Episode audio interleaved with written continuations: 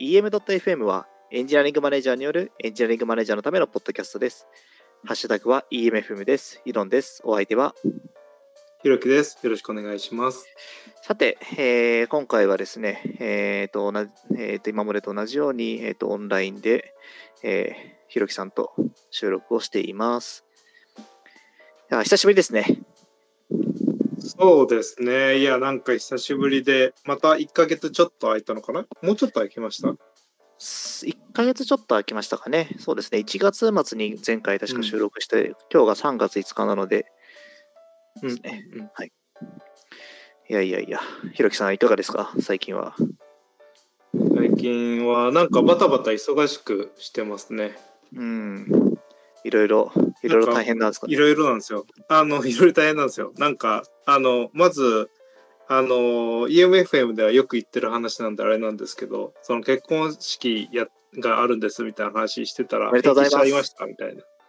話であー1年、ま、結局延期してまた緊急事態中に、えーみたいな感じになりそうなんであーこれはこれはまあえ今回ねもうあの延期っていうか人数をかなり絞ってやるような形で進めているんで何の問題もなく、えーできるかなとは思うんですけどまあそれにしてもそれにしてもだなっていう感じですね。うーん。まあもうここまで来たらね、もうやるしか ないっすよね。いやー、ほんとそうなんですよね。なんかあのー結局、なんやかんや言って、その、ど、どのタイミングでもその、なんだろう、えーと昨年やっちゃっとけば、あのー今よりは本、本来的にはマシっていううーん。状況だったんで、まあ、なんとも言えないなと。う。うんーん。そうですよね。ううんん。まあ、まあ、お互いがその、ね、ちゃんと気をつけてやるっていうことを、まあ、なんかだいぶね、そのどうやって、どう気をつければいいかっていうのも、なんか浸透してきてるし、あの、まあ、あの、いろいろと工夫されてやることになると思いますが、まあ、何よりも、まずおめでとうございます。あ、いやいや、すいません、ありがとうございます。いえいえ。そんな。う んあそうですね。あと、なんかその結婚式以外にもなんかやられてるとか。あ、そうなんですよ。そうなんですよ。まあまあ、その、仕事もしつつなんですけど、この、あの、また大規模な、あの、オンラインイベントをやろうかなっていうところで、あの、前回というか前に EOF、えーやりましょうって言ってやって、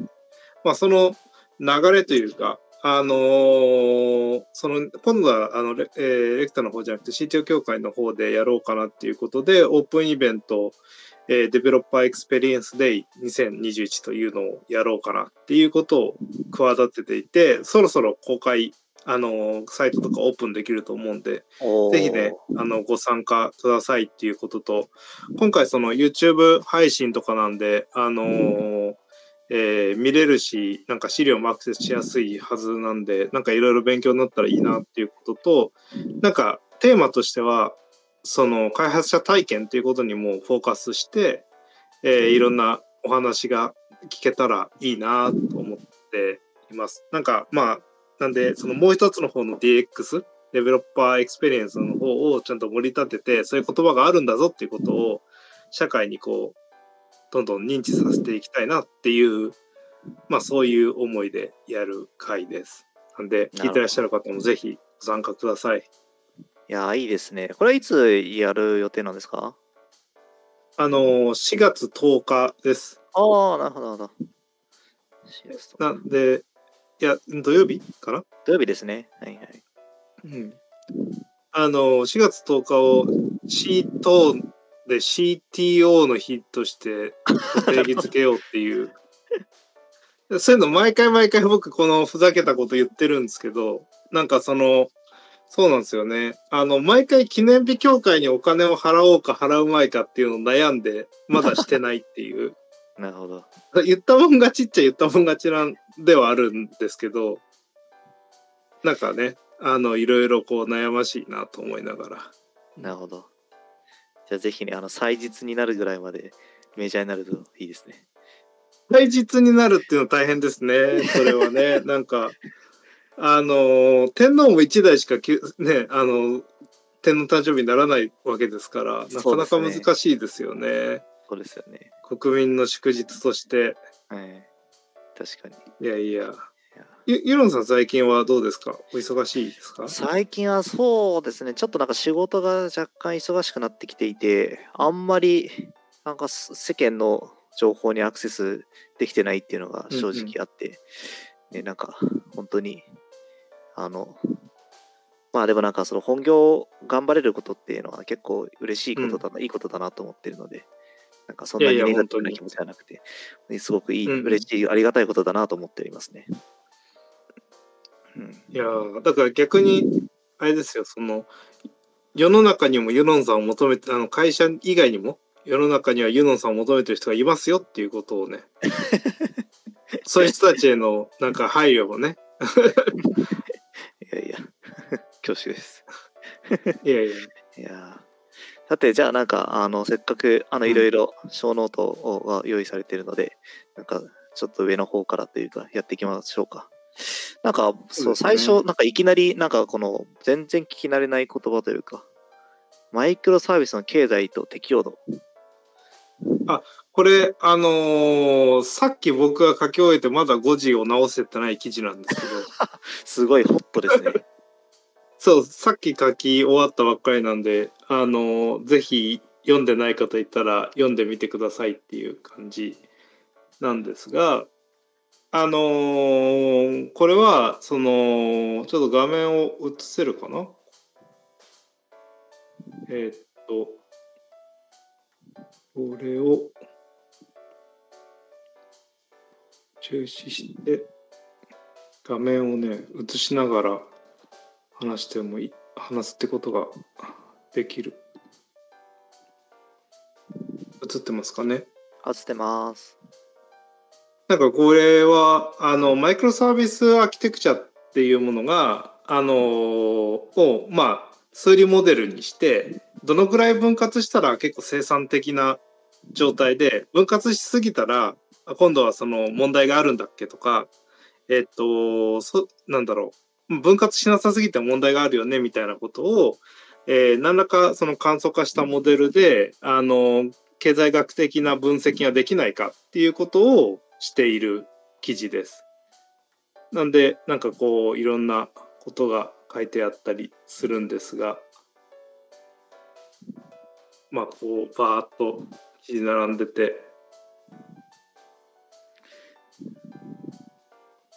ややこしい話なんです。ややこしい話なんだけどえっとまあ、マイクロサービスアーキテクチャっていうものはこう分解して分解した単位で開発を進められたり機能追加できてその、まあ、実験をより小単位に、えー小さい単位で繰り返しできるっていうのが、まあ、あの特典なんだとしたら、えー少ないサービスで価値が少ないサービスの修正だけで価値提供できる方が適用度が高いでしょうっていうことを、えー適用度の高さとして表現できるようにしてそれを数理モデルにするとどのぐらいで分割するのが一番価値が高い状態なのかみたいなことをシミュレーションできますよっていうような、えーなんだあのあれですねモジュール化の経済学みたいなものから引っ張ってきたような考え方をちょっといじくって、えー作ったモデルだったりします。なんでなんかもしそういったなんかこうアーキテクチャアーキテクチャって結構多分にこう経済学的な側面があってあのーなんだけどそこに関してのなんか、えー議論というか理論みたいなものってそんな深掘りされきってないの特にソフトウェアサービスの中ではと思ったのでまあそういう話に発展すると面白いなと思って書いた記事です。なんでちょっとややこしい話がではあるんですけどなんかもし興味があったら読んでみてください。なんかヒントになりそうかなと思って。なんかあの、毎回、あの、こう、ひろきさんの記事を見て思うんですけど、なんかあの、すごいあの、失礼なことを言ってるような感じもするんですけど、言っちゃうんですけど、ですね、ちゃんとあの、こう、シミュレーションして、なんだろうな、その、確からしさを検証してるっていうのが、なんか本当に、すごいいいことだなっていうのを思うんですよね。あの、なんかこういう、この、なんだろうな、あの、えっ、と、なんて言うんでしょうね、この、まあこういう、こういう話をするときって、なんかだ大体その、なんか過去の、なんかそのコンサルの人たちが言ったようなことをいろいろ引用してなんかその言った気になってるみたいなことはなんか僕自身がそうなんですけど あのなんかあのそういうふうに説明してるっていうのが多い気がするんですけどなんかちゃんとそのひろきさんはご自身のこうなんか今今もちろんそのいろんな知見を持ってるってことからもそうなんですけどそこからさらにあの自分でそのモデルを立ててこうなんじゃないかみたいな実験してなんか確からしさを見るっていうところまであの検証してそれをしかもなんかまああの分かりやすくブログにまとめて公開するっていうのはなんか本当にすごいいいことだなっていうのを見てて思いました。まだ全然理解できてないですけど。なんかあのー、そうですね結構そうまあ言ってもらえると嬉しいなっていうのはなんか2つあってそのえー、っとまあ理屈の上で正しいと実感として正しいってあると思うんですよね。はいはいはいはい。でそので実感として正しいあ理屈の上で正しいもなんかあのー、えっ、とそんな気がするっていう正しそんな気がするっていうかすごいストレートな論理で分割してる方が独立してて開発しやすくなるでしょっていうような話ってまああるんですけどそのそれってまあ分かったような気になってそうだなって言っちゃいがちだったりしてでもちょっと落ち着いて考えてみるとマイクロサービス分割すればするほど得なんだったら機械語のレベルでマイクロサービスにしちゃえばその一番利得が大きいっていう状態になるはずで。っていうことはそうなってないっていう現実からするとマイクロサービスっていうのはどこかでサチュ価値がサチュレートするはずで。で、えー、それは何らかのパラメータによって決まってるはずだよね。っていうところとかがまあちょっと一回落ち着くとそう思ったりするわけじゃないですか。でなんかそのあたりのその効率的なんかその新しい言葉が出てきた時のその限界の部分というか例えばその、まあ、エンジニアリング組織論でも書いたところとしてはそのマイクロサービスに分割し始める時っていうのはどんな風に分割すればいいか分かってるくらいにはそのワットの不確実性というかマーケットの不確実性が低くなってないと試みができないわけだからその後、その、そのタイミングと、えー、組織が増えてきてとか、コードが増えてきて取引コストが増大するっていうタイミングのわずかなスイートスポットでしか、その、えー、やりましょうっていう決断ができないものだよね、みたいな話って、その、なんだろう、こう、一回落ち着くとそうだなって感じがしてくるんですよ。うんでも、こんだけマイクロサービスアーキテクチャとか流行ってると、なんか早い時期からやらなきゃって思い込んじゃったり、えー、なんか分割できそうなところがあれば分割しちゃったりっていう風にもよりがちだし、逆に、その、なんだろう、えっ、ー、と、こんだけその簡単になってる部分があるのに取り入れられずに分割できずに進んじゃったりって、ここになんかその、本当だったらえー、共通の理解がおける理論的な土台みたいなのを作れるんじゃないかなっていうのは本来あってでそれはなんかコンピューターサイエンスの世界にはあまりない考えなんコンピューターサイエンスというかそのどちらかというと組織がそのサービスその分割されることによる利得っていうのってえっ、と自動車産業とかでモジュール分割してった方がいいんじゃないかっていう時代があってそれを経済学的に分析した時期っていうのがのが流行ってた時期あるんですね。モジュール化とインテグラル化みたいな感じで、日本は結構すり合わせが得意でなんか海外はモジュール化が得意だからみたいな話でいかにしてそのこのモジュール化の時代に戦っていくのかみたいな話が、えー、90年代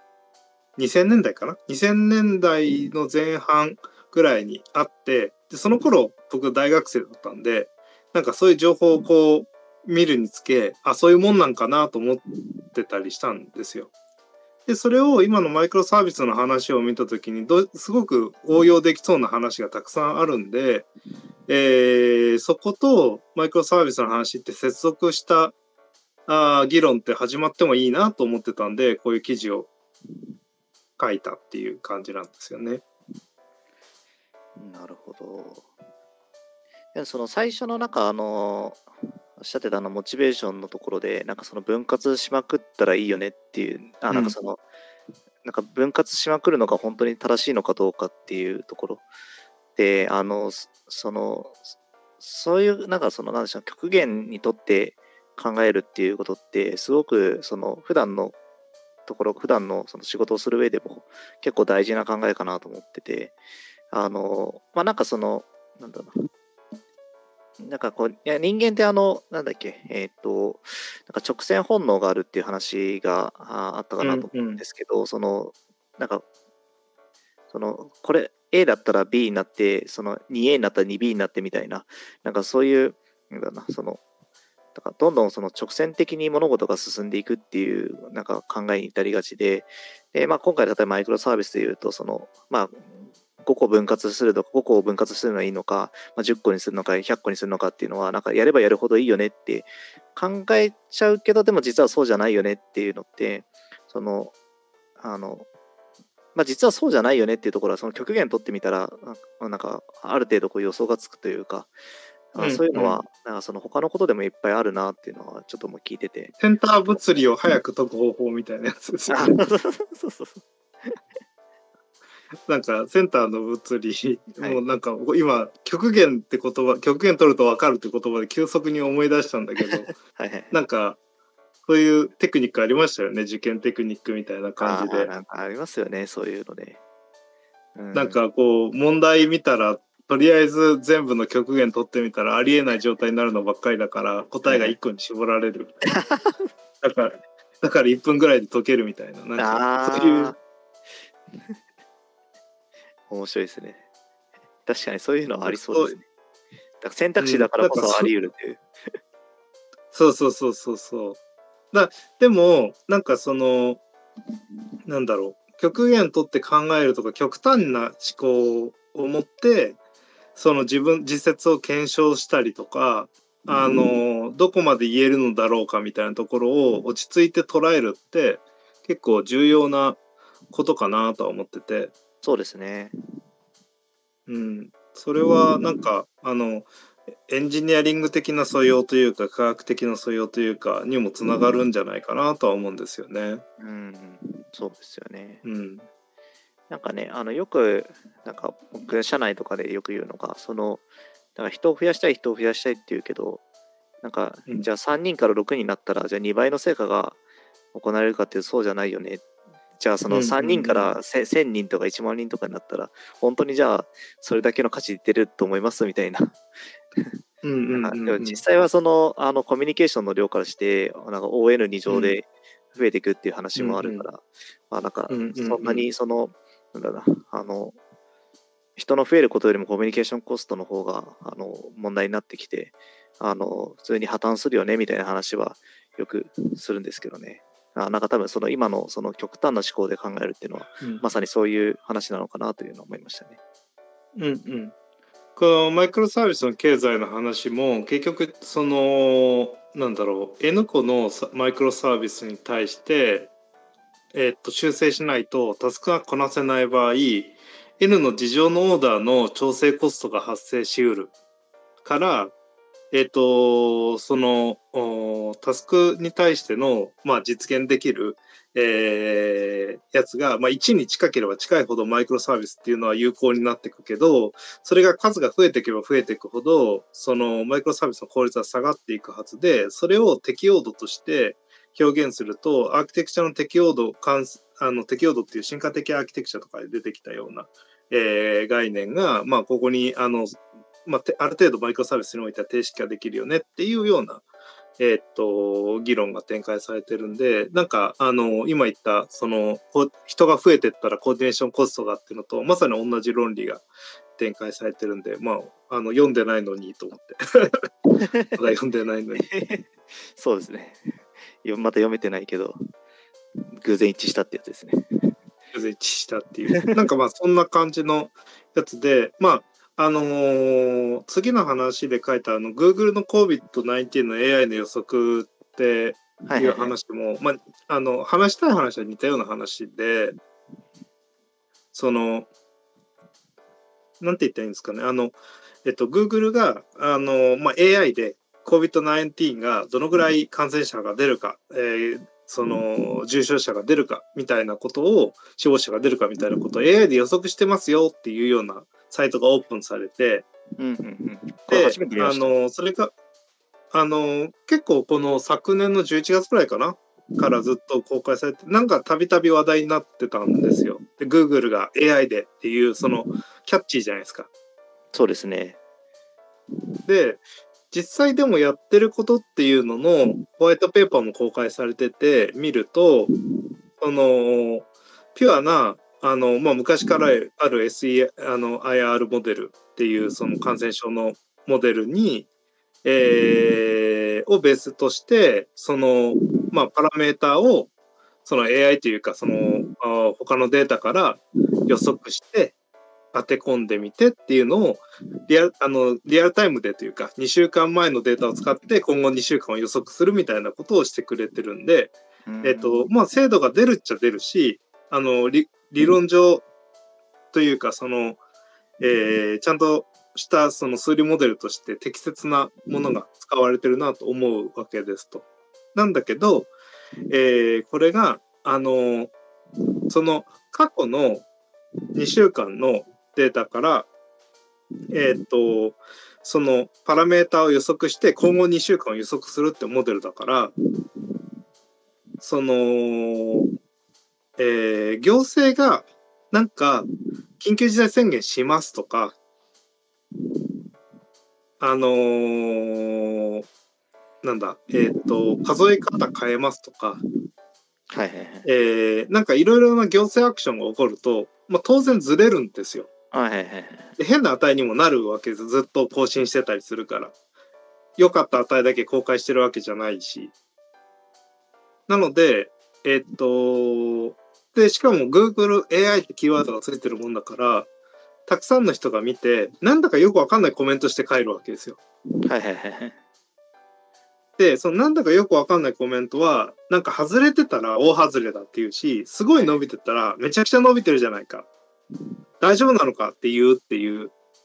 そのまあその大きく分けて2パターンですけどでもその単純にこれホワイトペーパーの中にもこういう時には使えてこういう時には使えないですよとか注意しましょうねってこととかあ書いてあったりするんですよね。うーん。だけど、それを、なんかその、まあ、えっ、と、ただそのサイトを見た人が、見たツイッターの人とか、ハテナの人とかが、そこでコメントして、変なこと言ってるだけだったらいいんだけど、その、ニュース記事として、Google AI 大外れとか、Google あー。AI だと2万人がとか、なんか、その、報道機、まともなはずの報道機関も、それを見て、その数字だけを伝えちゃってるみたいなところがあって、これがネットニュースならまだいいけど、オールドメディアとかも、その、そういうふうに報じちゃってるみたいなところがあって、これリテラシーどうなってんねんと思うけど、別に、それが分かってる人だろうが分かってない人だろうが、その、分かってないふふりして、あの、大外れって書いたりした方が PV 取れるんだったら、じゃあそれでいいじゃんみたいな話にもなっちゃうなと思って、なるほど。で、これその、なんだろう、まあ、機械学習でみたいなところはとあるにはあるんだけど、結構その、なんだろう、方式自体とかは、あのーその、なんだろうな、こういうメカニカルなモデルと、機械学習のパラメータをフィットさせるっていう部分っていうのをうまく融合させて予測につなげてるから、まあいい、その、いいっていうのはおこがましいけど、その、社会活用事例としては面白いんですよね。ただデータだけ見て、あのーメカニカルな、こう、どういう作用基準があるから、こういう数字になってるんだとか置いといて、あの、え関数の形予測するってやろうと思えばいくらでもできちゃうじゃないですか。はいはいはいはい。で、あのなんか COVID のお話が数字出てた時に、この数字遊んでいじくってる人たちのうち、やっぱりその、なんだろう、メカニカルな記事は置いといて、あの単に外装的に、その、なんだ、感想を予測するみたいな風な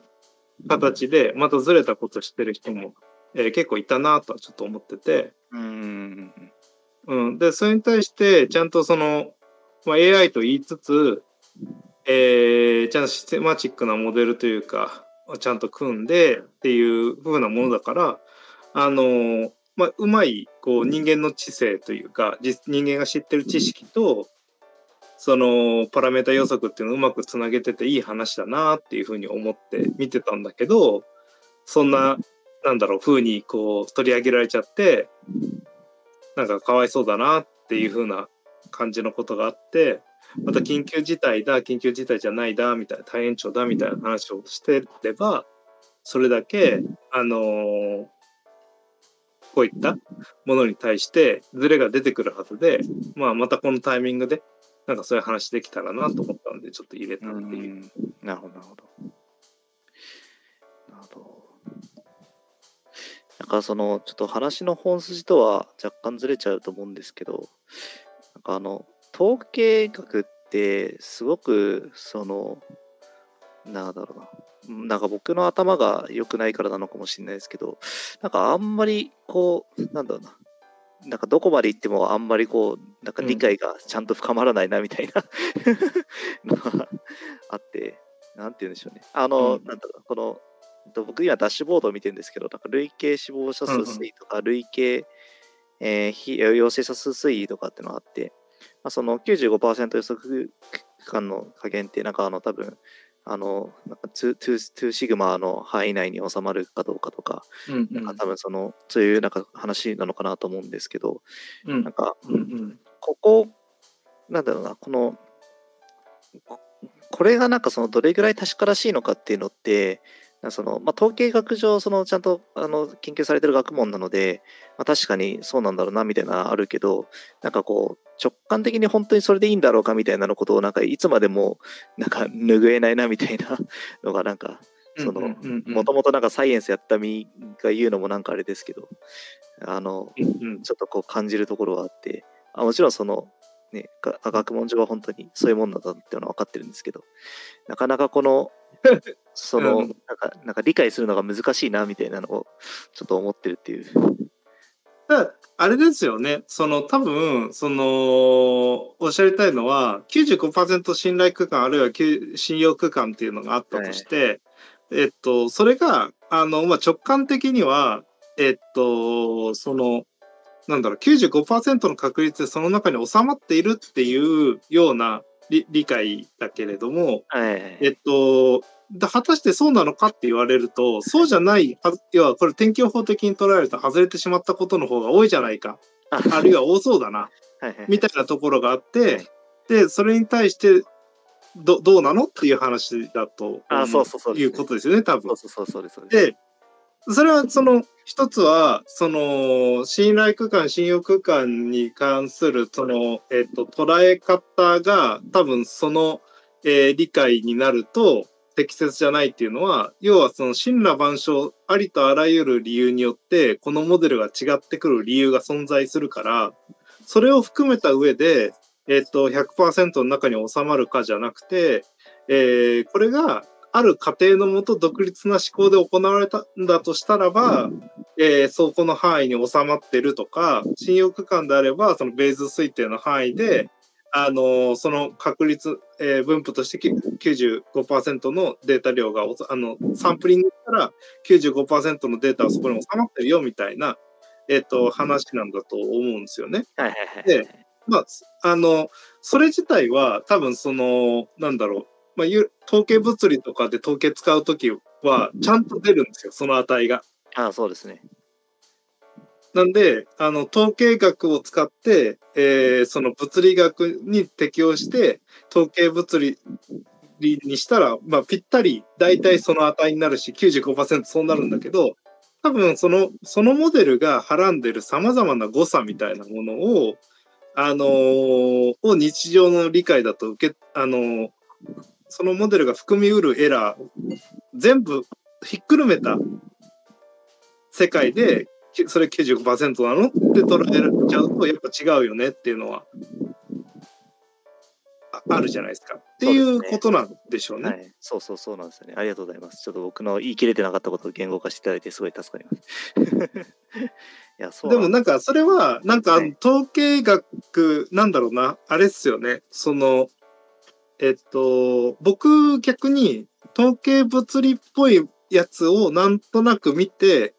あ確かに統計物理の世界から言ったら本当に収まるなって思ってからとかえっとなんだろうデータをのランダムサンプリングに対して何かするとかっていうふうなことで考え始めてようやく他の場所で使われる統計学の表現がピンとくるようになったんですよ。ああ、なるほど。なるほど。だそれまで逆に統計これう嘘じゃ嘘なんじゃなんか変じゃないってやっぱその例えば人間のアンケートの結果とか、えーなんかそのえーっとその区間推定するとか、まうんああの、えー点推定する区間推定するみたいなことをやってるのを見て検定してるのを見た時にそのアピー検定したり何したりとかって見た時にん？なんでそれって正しいって言えるんだっけみたいなところがなんかその日常ごとその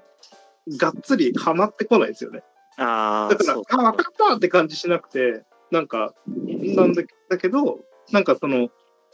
物理とかだと、綺麗にはまってる感じがして、ああ、そっかって分かって、そっからこうやってくると、なんか、あ、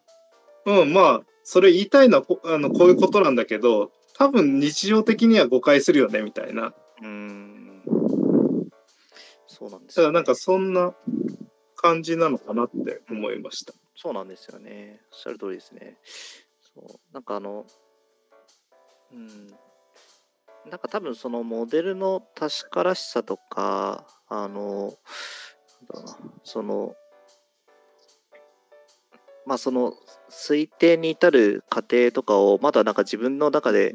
あの、こう、し掌握しきれてないというか、なんか理解しきれてないところがあって、多分、その、なんかいつまで経ってもなんかこう、なんか雲を掴んでるような感覚があるけど、もうなんか多分僕の修行が足りないんだなみたいなことを今聞いてて 思いました。いや、なんかあの、だからそのなんか言われるとそうなんですよね。なんかその、いや、ああの僕あのなんか4月からそのあのビジネススクールで行くっていう話をなんか以前したかなと思うんですけど、うんうんうん、そうあのビジネススクールでのうんなんか修論発表にこの間行ったんですよね。のあの、うんうん行ったというかその修論発表に見学させてもらって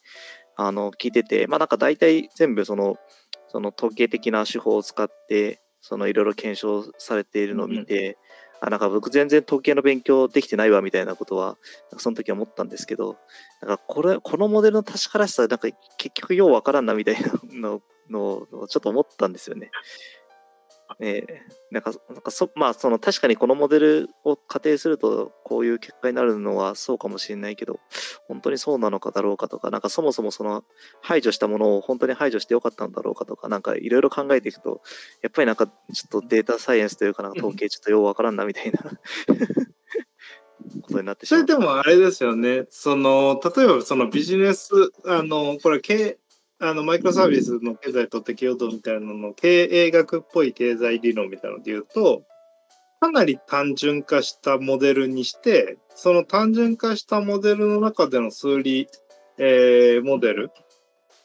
を適用すると、一般的な傾向とかさっき言った極限じゃないけど、はいはいはいはい。そのなんだろう限界とかあのどこかでどうなるかもしれないみたいな。例えば需要曲線と供給曲線って本当には取れないわけじゃないですか。はいはいはいはい。なんだろう。正確なものというか。正確な需要って心の中にしかなくて正確な供給も、まあ、取れるかもしれないけど世界中の供給って同時に取れなかったりするから、需要と供給の関係をリアルタイムに可視化するっていうのって非常に厳しいんだけれどもだけども、あれに対して一定の理論化をする、モデル化を、小さくモデル化すると、そこは交わるタイミングがあるよねとか、そのギャップがあるとこうだよねとかっていうことが言えたりするじゃないですか。はいはいはい。でもそれって何かの数字予測には使えないけれども、理論構造上こういう状況が発生するとかは予言できたりするわけじゃないですか。はいはいはいはい。で、そこの理論構造の中に統計学っぽいものが入ってくることもやっぱり経済学、経営学だとあるわけですよね。さも単純化したモデル。そうですね。そうすると、なんかその、なんだろう、そこから分かることっていうのが、あの、出てくるかもしれないが、えー、なんだろう、な物理のようにピンポイントで予測するとか、あのー、0.0いくつの単位です、なんか、あの、当てるみたいなこととか、工学的に使えるとか、かそういうことには、えっと、いきなりはいかない。うーん。でねいきなりはいかないよねみたいな話を結構聞いてたりとかするとそういったビジネス経営学系の話ってなんかアンケートって限定してたりするけどこれを確かだっていうそのなれなんだろうな同じ知識の箱に物理法則とかと同じ箱に入れていいのみたいな気持ちにやっぱりこう理系の人間は僕も含めてななりますよね。え？うんって思うんですよ、最初。そうですよね。そうなんですよね。なんかそういうことなんでしょうね。うーん、そうなんですよね。うんまあなんか物理現象はやっぱり、えーまあなんでしょうね。まあなんかそのし、やっぱりね結構その定式が結構あのうまくいってるっていうのがあって、まあそやっぱそれがなんかその美しいって言われたりとかするところで、逆にまあなんかそのうん世の中に起こってることってそんなに単純化できないっていうことでもあるんですけど、うん、なんかその単純化すると考えやすいは考えやすいけど、本当にその単純化っていいんだっけみたいなのを、なんかこう多分こう思いながら多分このこれから2年間過ごすんだろうなっていうのをちょっと 思ったっていう、うんいうよう結構わかんなんかその、いや、なんか面白いなと思うのは、はいその Google の COVID のやつと同じで、そのメカニカルな仕組みで理論化して、あとはパラメーターの問題だけだっていうふうに置いちゃうと、観測データからパラメーター予測すれば将来予測に使えるかもしれない。はいはいはいはいはい。っていうう風になるんだけど多くの場合その全てのパラメーターは取れないから少ないパラメーターから何らか理論的な予測ができるかもしれないとかっていうのは一つ使いどころはあるんだろうなと思うんですよね。これうん社会学とか数数理社会学とかもそうだったりするけどなんかあの何に、ん？これってそこからなんか実用的な何かに使えるんだっけみたいなことって一回こう思うと困るけどなんか知っといたら知っといたで何かのタイミングで面白いものに使えたりするんじゃないかなと思うんですよね。うん、そうですね。いや、なんか、そのちょっとこう足を踏み込んだら、なんかなかなか深い、深いな、みたいな感じがますね。でもまあこれからえ論文も書くんでしたっけ？あ論文も書きますね、はい。お二年目すごい大変だ。大変そうなんですだ。うん、でもいいですねこういういろいろアカデミックな領域と。そうですね、そうですね。まさにこういう、うんまあなんかその、こまあ、この COVID-19 は社会学的なところですけど、まあなんかその、なんだろうな、結構こういう、なんかやっぱこれからこういうデータをどうやって取り扱うのかとか、まあ、それこそさっきのひろきさんのマイクロサービスの話とかも結構、なんか僕ら、なんかこれから研究していく上で参考になるかもしれないなと思っていて、なんかまあいろんなアプローチの方法をちゃんと考えて、なんか研究したいなとちょっと思ってるところですね。ありがとうございます。はいなんかそうですよね。なんか、あの、この記事書いた直後に松岡さんにこれ論文にしないのって言われて、ああ、そうそうそう、思いました、思いました。なんか、論文になりそうみたいな。そう、うんな、まあ、なりそうはね、なりそうかもしれないけど、まあ、なんか、誰か拾ってみたいな感じはありますけどね。そういうのね。いやー、新規性が、なんかね、その、ひろきさんの方にあるから、なかなか他の人出しづらいだろうなっていう。あの逆にそのなんだろう。あのーアカデミックにはだなところにね出していくときにそのけいろんな検証とかは作法があるからうんここに合わせて僕はもうほ本当これはジャストアイデアというかあのーなんだろう。えっとまあその本当にジャスあ一番のジャストアイデアはこれマイクロサービス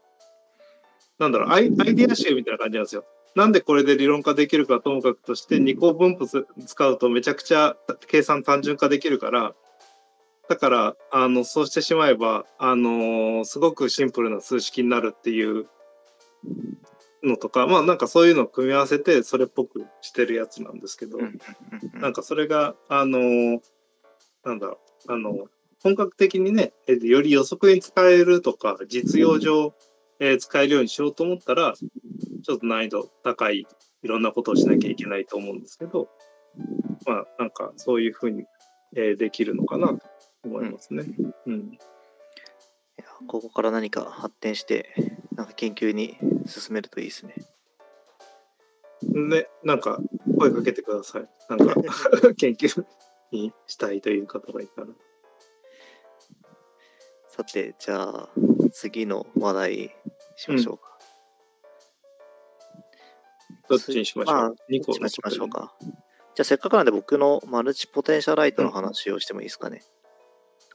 お願いします。僕あの2月の17日にちょっとブログを書いたんですけど、なんかまああの、マルチポテンシャライトの存在が組織を目白くさせるかもしれないっていうタイトルで、うんあの書いたんですけど、なんかあの、もともとはですね、これマルチポテンシャライト、好きなことを次々と仕事にして一生食っていく方法っていう本を読んでて、あの、うん。こうピンときて、このブログを書いたんですけど、まあなんか、マルチポテンシャライトってあんまりこう聞き慣れないあの単語かなと思うんですけど、あの、まあ、様々なことに興味を持ち、多くのことをクリエイティブに探求する人っていうのはここで、まあ、あの、定義していて、まあなんかそのいろんなことができる人というよりも、その、まあ探求してなんかそれを楽しむ人みたいなのがイメージですね。だからなんか別に、まあ、結果があるかないかとかは全然関係なく、本当にいろいろやれる人、いろいろやるやるやりたい人というか、やる人みたいなイメージなんですけど、まああの、まあ詳しくはですね、このまあブログを、あの、後で、なんかあの、お時間あるときに見ていただきたいなと思うんですけど、この、まあ僕自身もですね、なんかその、結構この、い今までのキャリアを思い返してみると、いろいろとやってきたな、みたいなのがあって、まあもともと僕物理をやっていて、その後 OS カーネルを触って、その後ゲームの開発をして、あの、マネジメントの世界に入って、今は経営やってみたいな、経営チームに入ってみたいなので、いろいろやってきて、で、なんかその、他の人から見ると、なんか、なんか、全然なんかキャリアの一貫性ないな、みたいな風に感じられる場合があって、まあなんかその、なんか全然違うことやってきたんですね、みたいなこと言われるんですけど、なんか僕の中で結構いろいろこう考えて、その、なんか自分の中の一貫性は実はあるんですけど、あの、うん。なんかその他の人から見るとなんかなんかあんまり理解されづらいなみたいな思ってたんですけどこの本にはなんかまさにそういう人生を歩む人もなんかそのうちのあなんかいろんなアプローチあるうちの一つとして紹介されていて結構僕の中でこう勇気をもらえる本だったんですよね。でまあなんかそこからこうあのねいろんな人にもこういう考えを持っていて持ってもらってなんだろうなんかその一つのことを突き詰めてそのなんかそれをキャリアにしなきゃいけないみたいなそういう縛りになんか縛りがないようにあのこういう考えがもっと広まるといいのかなっていうのを思ってましたね。うんうんうん。なんか、大事ですよね。このマルチポテンシャライトって、その、ポテンシャルがいろんなところにある人ってことなんですよね。多分、そうですねはいそうですね。その言葉の。言葉の定義的にはそうですね。うん。でそれが、あのーえー要は趣味の活動であったりとか、あの、これまでの経歴であったりとかっていうところに、いろんなところに何かその、えー楽しんできたというか、つく、なんか培ってきたものがある人っていうのが活躍するよみたいな話なんですかね。そうですねそうですね。うん。そうなんですよね。まあななんか、あのーそうですね。あの、それは本当そうだなと思っていて、なんか、あの、僕、えーこの間、あのーちょっと正確な言葉がで思い出せないけど、あるツイートをして、えーそれが、えっと、なんだっけな、あの、ちょっと待ってくださいね。なんかね、定義があるような、あの、こと、すんなよみたいな、なんだっけな。雑な、雑なに認識でツイートしてるけど、ちょっと待ってくださいね。はい。あのーと、えーっと、あ、これから名前がありよりよく定義された技能がそうそうです、そうです。あ、そうです、そうです。名前がありよりよく定義された技能はより交換可能な技能で、だからこそ程度問題こあれキャリアの場の中でよりよく定義された技能を求めることにはある種の矛盾がある。っていう、あの話をしてて、はい、で、なんか、まあ、キャリア、最近そのいろんなあ人材の、あのーなんだろう、をどうやって育成していくのかとか、増やしていくのかみたいな話になる中で、やっぱりその技能を定義して、その技能の人を増やすっていうようなことっていうのがアプローチとして考えがちなんだけど、例えばデータサイエンスが得意な人がたくさん欲しいと思ったらデータサイエンティストというのはこういう技能があった方がよくて、その技能をトレーニングして、そうした人たちを増やしていきましょうってことなんですけど、えーそれは会社から見ると、それってすごく、その、ジョブディスクリプションとかを構えるとかもそうなんですけど、 well-defined なんですよ。よりよく定義されていて。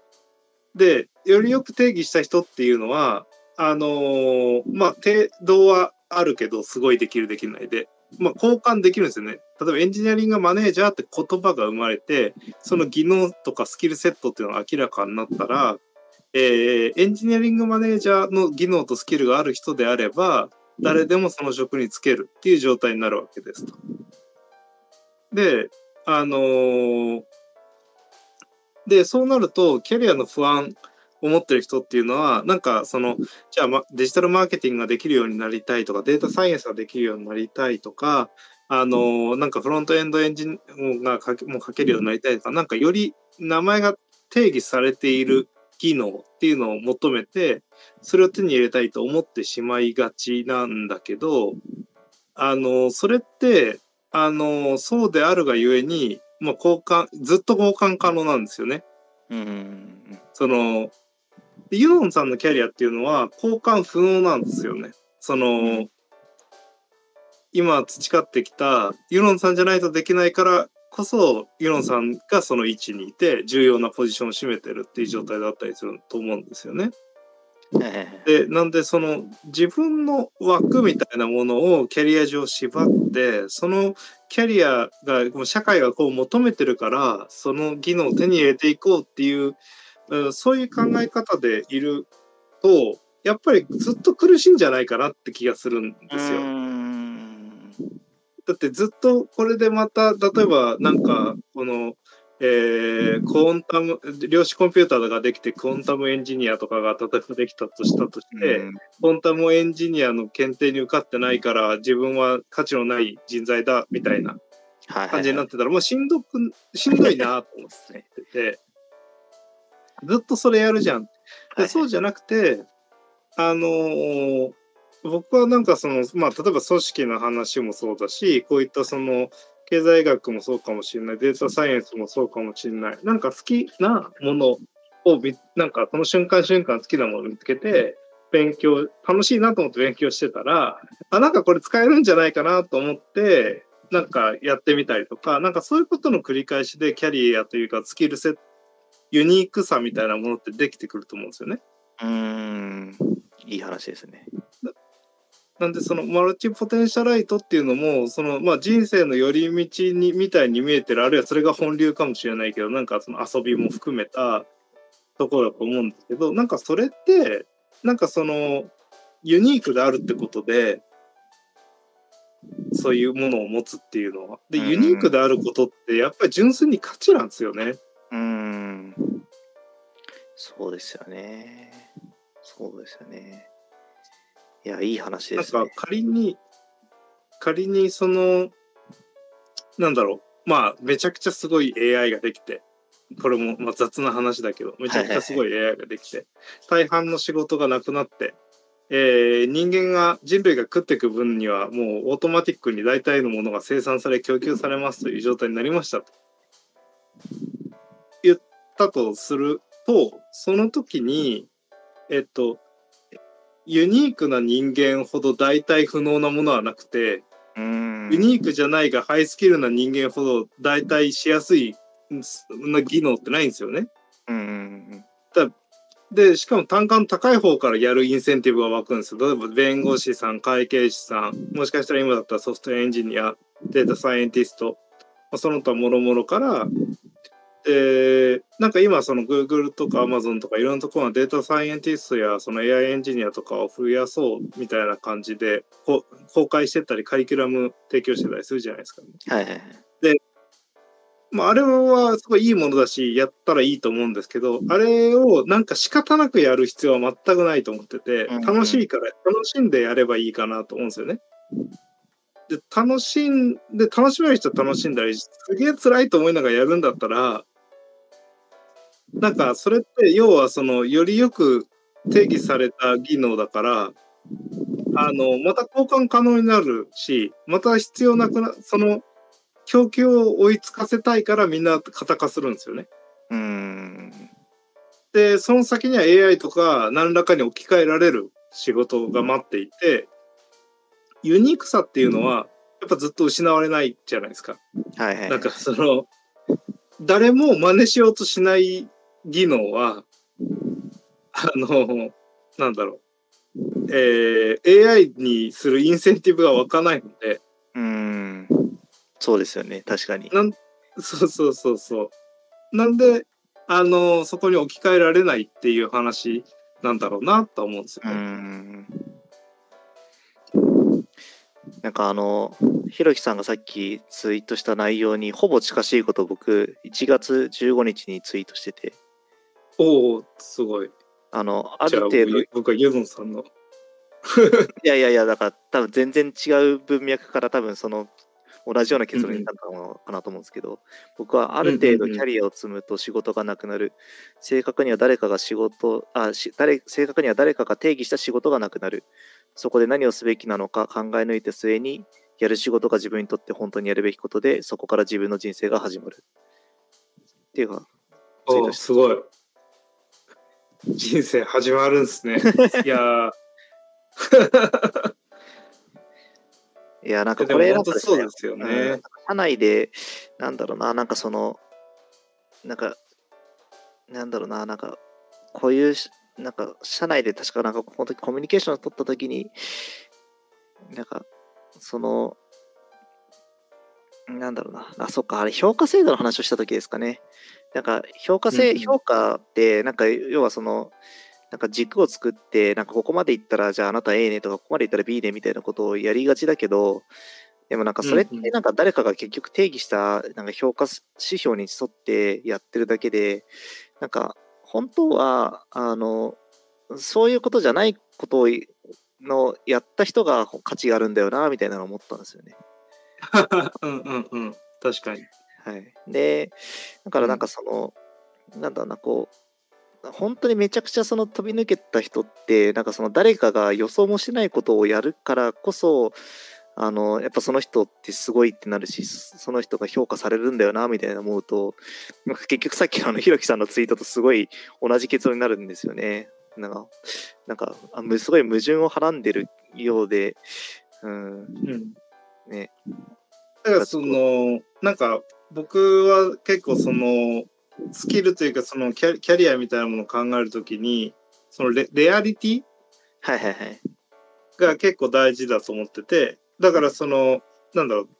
じゃあデータサイエンスもやってんのにめちゃくちゃデザインも得意ですってなったら多分すごいそのそれぞれのレベルがまあミドルクラスだとしてもその AI を使った UI の見せ方っていうことを提案できたりするかもしれないって結構ユニークな存在になると思うんですよね。はいはいはいはい。で、これって、その、要は100分の1しかいない人がいない種類の技能を2つ持ってたら、100×100 なわけじゃない。100はいはいはい 100×100 でっていうことになるわけじゃないですか。うん1万分の1の、えー人材になって、で、さらにもう一個100人に1人しか持ってないものがあったら、100万人のうちの1人になるわけじゃないですか。うん。っていう、その、あ全部が、まあ、同様にたしあの確からしいというか、確かにですよ。で、全部あの、そ調校してるとして、ちょっとね、さっき時計っぽい話してたから、そういうことも言わなきゃいけない思っちゃったけど、でもそれで、あの、えっと、そ、それのレアリティ発生確率って、あの、の評価軸って、情報量っていう単位があるじゃないですか。はいはい。1万分の1っていうのを対数取ってマイナスにしたものが、あの、情報量だと定義されるわけだから、あの、なんだろう。要は、その、えっと、情報量の大きい人間になろうって話だと思うんですよね。うん。レアリティがあるっていうのは、あそんなこともできるの？あんなこともできるの？っていう情報量が大きくて、組織も情報量を大きくしていきたいって話だと思うんですよ。はいはいはい。そうすると、その、要は、なんだろうな、今って同じことを繰り返されるの、繰り返すことができる能力よりも、その、たった一人の発見を組織的に普及させることのできることの方が、その企業的には価値が出やすい。つまりそのソフトウェアだから模倣できるようになっていいってるから、一度そのノウハウをとか知識をソフトウェア化してしまえば動いてくれるわけですと。うん。コンピューターが代わりに。っていう前提に立つと、その、えー組織が持ってる情報量を増やしていけばいいくほど、その、まあ、マネジメントしにくいとかいろいろあるかもしれないけど、何かその、えーイノベーションにつながるきっかけがつかみやすくなるはずなんですね。で、それっていうのはあらかじめこういう人だみたいなことを定義できない部分あるから、その自分たちの中にいないような人を取り込めるっていうそのこれダイナミックケーパビリティみたいな言葉があるんですけど要は必要に応じてその新しい技能を取り込みながら組織が変われるかみたいな。だそういう能力があったりするとそのその会社って生き残りやすいよねみたいな話があるんですけど、うんまさにそういうことなんじゃないかなっていうふうには思うんですよね。組織が変わっていくとか生き残っていくっていうのは。そうですね。多分なんかそれが多分その多様性っていうところにまたつ話がつながっていくんでしょうね。うんうん。そうなんですよね。そのダイバーシティっていうものをどが生産性につながるっていうのはあのちょその日本人的なって言い方するとすごい間違ってるな。工業生産労働的な、えー観点での生産性を考えると確一化された箱に人を詰めて、えー正確に誤差なくできる方が予測可能で生産性が高いなんですけど、うんうんつまりばらつきが小さくなるから。それは人もそうだし、製品もその方がいいから。だけどコピーが完璧にできてしまう世界において、人の価値っていうものって何なんだろうっていうと、その多様性にあるから、多様性における、多様性確保した先の生産性っていうのは、同じことが間違いなくできるかっていうことは通ってないんだよねっていうのが時代の変化だって話で、うん。そこは多分得得して、その、腑に落ちてないと、その、えー多様性が生産的になるっていうのが、なんかその、それっぽい絵空事なんでしょとか、あの、なんだろう、は、なんつうのかな、えっと、政治的正しさ、ポリティカルコレクトネスを、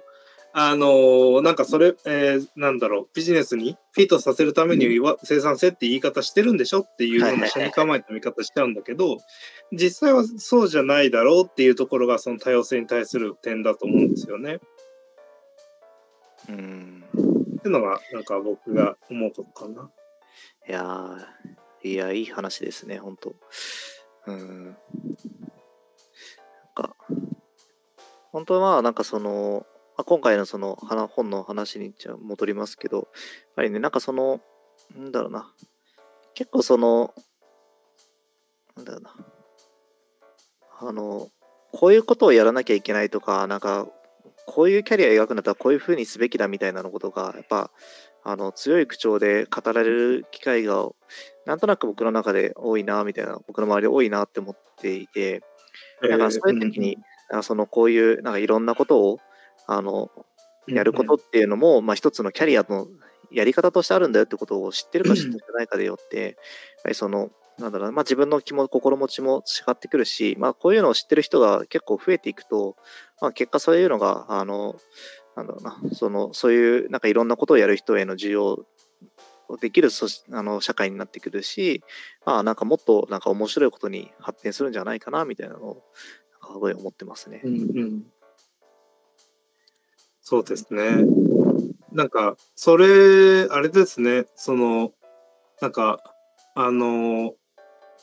僕も結構なんか相談キャリアとか相談された時にやっぱその最初にななんで相談してるんだろうみたいな気持ちにちょっとなったりすることもあるんですよ。はいはいはい。そのえ好きなら好きなものやればいいんじゃない？嫌いならやめたらいいんじゃない？みたいななんかそのでそそれもね強者の論理みたいになって聞こえてしまうとあれだからなんかそのうんでもなんか脅迫観念にとらわれてるからこそその質問って出てきてるんだろうなっていうのはあってそこはなんか丁寧にほどいていかないとその僕がね「えいいんじゃない?」みたいなこと言っちゃったらそれはそれでなんかそうす、ね、悪いあれになっちゃうかもしれないけどなんかそのうんなんか確かにそういうの聞かれた時にあれなんかこの人良くないその脅迫観念にとらわれてそれそういう社会だしね、えー、うん、のかなと思うよね。そうなんですよね。うん。まあ、本当なんかね、やりたいことやりゃいいじゃんみたいな、ね、なんか話なんですけど、うん、なんかあんまりそれを強調しすぎると、なんかすごい生存者バイアスみたいになっちゃうんで。そうそうそうそうそうそう。え、でも、あれなんですよね。そのまず、やりたいことなんかねえよってなるわけですよ。ああ、それはね、そうですよね。なんか、うん。うん。うん、で、僕もそんなないんですよ。その、それで言うと。だからその、やりたいことやったらいい。だからその、なんだろうな。結構そこは、あのー、なんだろう。ただ遊びを自分で作るじゃないけど、仕事でも仕事作る前に多分遊びを自分で作ろうやってないから、あの、その仕事につなげていくみたいなことが、あの、難しいんじゃないかなって思うんですよね。その、例えばその遊び方にしても、なんかその、えー、与えられた遊び方でゲームを遊ぶ。レベルを上げてクリアするってだけじゃなくて、じゃあアイテム集めてってとか、コンプリートしてとか、裏技見つけてとか、最短クリアでとか、創意工夫をしながら何かやることって多分あると思うんですけど、あと、新しい、今度は自分で作ったゲームをやってみようとか、あの、なんか人を巻き込んでコミュニティを作ってみようとか、なんか、その、そういうこと、遊びの発想の連鎖が仕事になってるって感覚の人と、その遊びを作ったことなくて遊びってものと仕事ってものが完全に分断されてて遊びも基本的に与えられた享楽であの仕事も与えられた労苦であるっていうその、えー、なんで遊びは享楽であるからその与えられたものでその脳がいっぱいになっちゃうし、うん、仕事は労苦であるからなんか与えられたらそれでいっぱいになっちゃうしっていうことをしてると自分のキャリアっていうものが脅迫観念になっちゃうし、えー、その好きなことっていうこともまた同時に脅迫観念になっちゃうんだろうなと思うんですよね。なんで、なんかその、何でもいいんだけど、その自分しかしてないことというか、自分がし始めてることって、自分がやってることっていうのを、あのー、なんか、こう、そう喪失してみるというか、うん、うん、なんかそういう活動はなあのしていくってところが多分そのマルチポテンシャライトじゃないけどそのいろんなことへの興味につながるんじゃないのかなと思うんですよね。うんいやそれはいい話ですね。うんなんかあのなんかそういう意味ではなんか全然あの大した話じゃないんですけどたまに料理するんですけど、あの、うんうん。炊飯器ってご飯を炊くものだっていう認識がすごいあったんですけど、あの、うんなんかよく炊飯器って、なんかその、ご飯作れるよみたいなこと言われて、いや、本当かみたいな感じで、まあちょっと、いや、一回やってみるかみたいな感じで、その大根を入れて、その白だしとか醤油とか入れて、みりんとか入れて、で、ピッと押してやったら、あ確かになんかすごいあ味付けのいい煮付けができてるみたいな。なんか、で、なんかその、なんだろうな、その、す炊飯器はご飯を炊くものだっていう、あのこの固定概念にこう、ね、あの、縛られてると、だからできないし、なんかそれをちょっとこう、じゃあちょっとなんか料理に使ってみようかみたいな、こう遊び心でやってみるみたいなのは、あの、ことによってなんか広がりができて、なんかそれからなんかこの大抵のものなんかこう炊飯器に入れて、なんか適当にご飯できりゃええよみたいなのが、なんか生まれてきたので、なんかその 自分の中で料理にも広がったし、まあここでこういう話もできるっていう